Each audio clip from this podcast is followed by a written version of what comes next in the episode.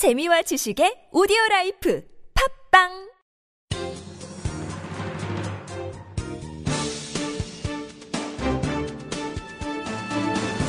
일간 사설 5월 12일 화요일 한겨레 사설. 청와대 이중대로 전락한 새누리당 새누리당이 11일 공무원 연금 개혁안 처리와 관련해 국민연금 명목소득 대체율 50% 인상 문구를 명시하는 것은 절대 받아들일 수 없다는 입장을 정했다. 이런 새누리당 태도는 여야 합의를 깨는 것일 뿐더러 청와대의 압력을 그대로 수용한 것이다. 공무원 연금법 개정안의 5월 임시국회 처리도 물 건너갈 가능성이 매우 커졌다. 지금이 어느 때인데 청와대 한마디에 놀라 어렵사리 마련한 사회적 대타협을 위태롭게 하는 건지 한심스러울 따름이다. 국민연금 명목소득 대체율 50% 인상에 대해선 여러 의견이 있을 수 있지만 이 조항은 2일 여야 정치권과 공무원 단체 등이 서로 합의한 것이다. 그때 작성된 실무 합의문엔 이 조항이 분명히 들어있고 여야 대표는 실무기구 합의문을 존중한다는 표현으로 그 내용을 승인했다. 그런데도 이제 와서 새누리당 지도부가 50% 부분은 합의문에 포함되지 않았다고 주장하는 것은 눈 가리고 아웅하는 행동이다. 차라리 청와대 압박 때문에 어쩔 수 없다고 말하면 용기 없다는 말은 들어도 비겁하다는 얘기는 듣지 않을 것이다. 권위주의 시절처럼 여당의 협상 지침을 내리는 청와대도 문제지만 이걸 고분고분 따르는 새누리당은 청와대 이중대라는 소리를 들어도 할 말이 없게 됐다.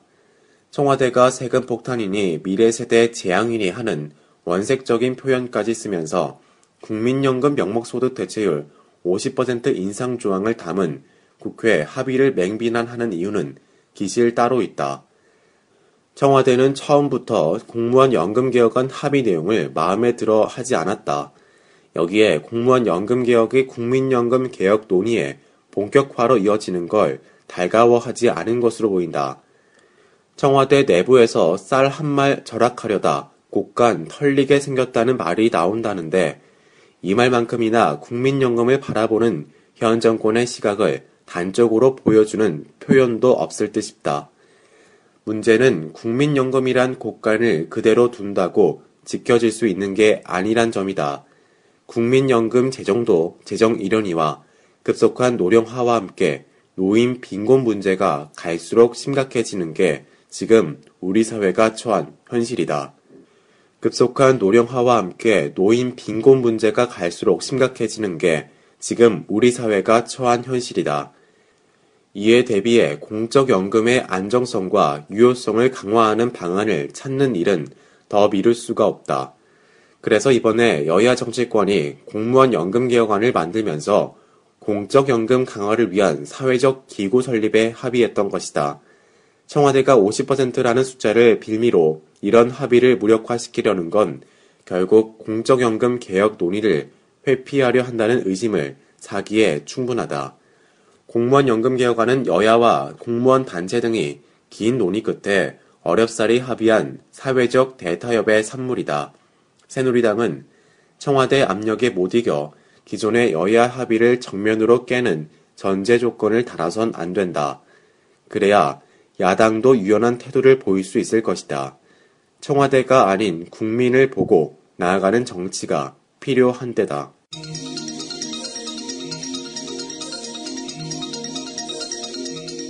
금연은 없고 세수만 늘린 담뱃값 인상.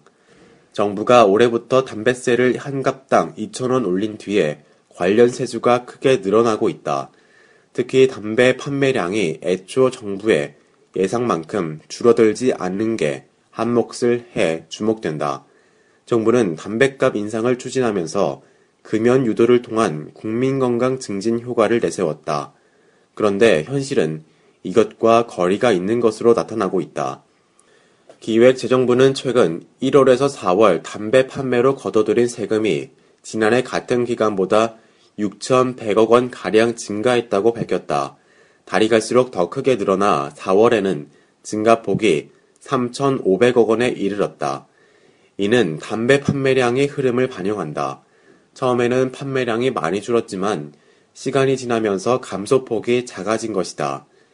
1월에서 3월 반출량이 지난해 같은 기간에 60%대로 떨어졌다가 4월에는 70%대 중반까지 회복했다. 지난해 하반기 사재기한 물량이 소진된 데다 금연에 실패한 사람들이 담배 구입에 나선 데 따른 현상으로 풀이된다. 정부는 담배세를 2천원 올리면 담배 판매량이 34%쯤 줄어들 것으로 예상한 바 있다. 하지만 사재기 등 일시적 요인이 해소되면서 4월에는 감소량이 20%대 중반에 그쳤다. 정부 예상과 10%포인트 가까이 차이가 난다. 이런 감소폭이 지속될지는 좀 더 지켜봐야겠지만 정책 결정의 바탕에 문제가 있었음은 부인하기 어렵다. 담배값 인상에 따른 국민 건강 증진 효과를 부풀려서 홍보했다는 비판이 나올 수 있지 않겠는가. 담배값 인상을 두고 계속 제기되는 서민 증세, 꼼수 증세라는 비아냥이 일방적이지만은 않다는 얘기도 된다. 담배값 인상은 되돌릴 수 없고 바람직하지도 않다. 그런 만큼 금연 효과를 높일 대책을 강구해야 한다. 마침 담배값의 흡연의 유해성을 담도록 하는 국민건강증진법 개정안이 국회 본회의 처리를 기다리고 있다. 우선 국회가 이 법을 통과시키도록 해야 한다. 아울러 이 법의 단소 조항, 경고 그림은 사실적 근거를 바탕으로 하고 지나치게 혐오감을 주지 아니하여야 한다. 등이 실효성을 떨어뜨리므로 국회와 정부가 이른 시일 안에 고쳐야 마땅하다.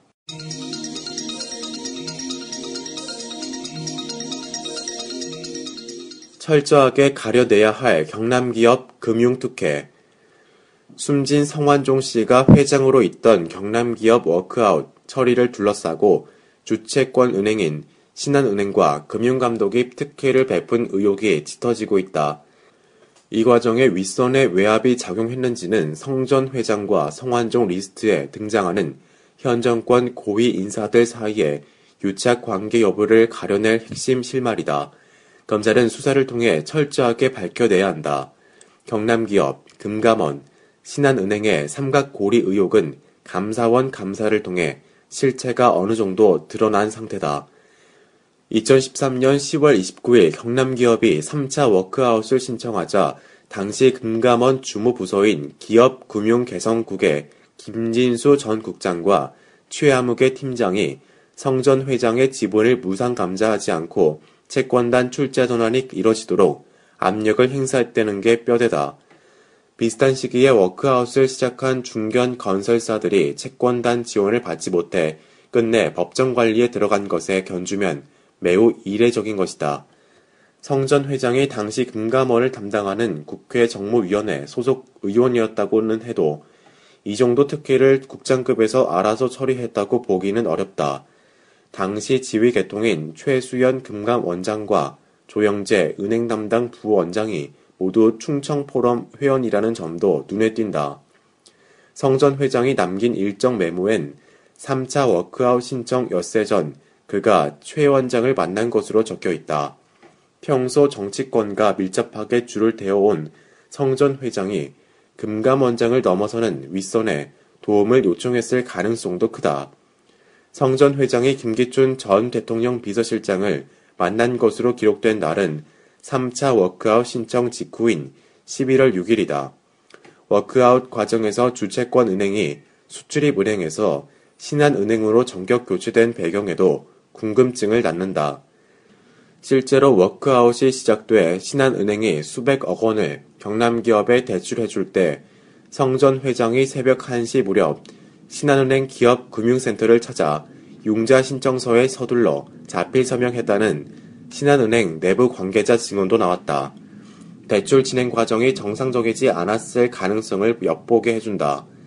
경남기업이 2011년 5월 2차 워크아웃에서 조기 졸업하는 과정도 의문투성이다.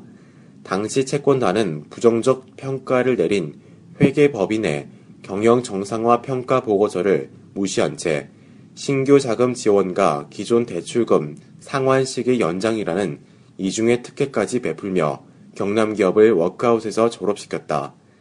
공교롭게도 당시 국회 정무위원장은 허태열 전 대통령 비서실장이었고 홍준표 경남지사도 정무위 위원으로 활동했다.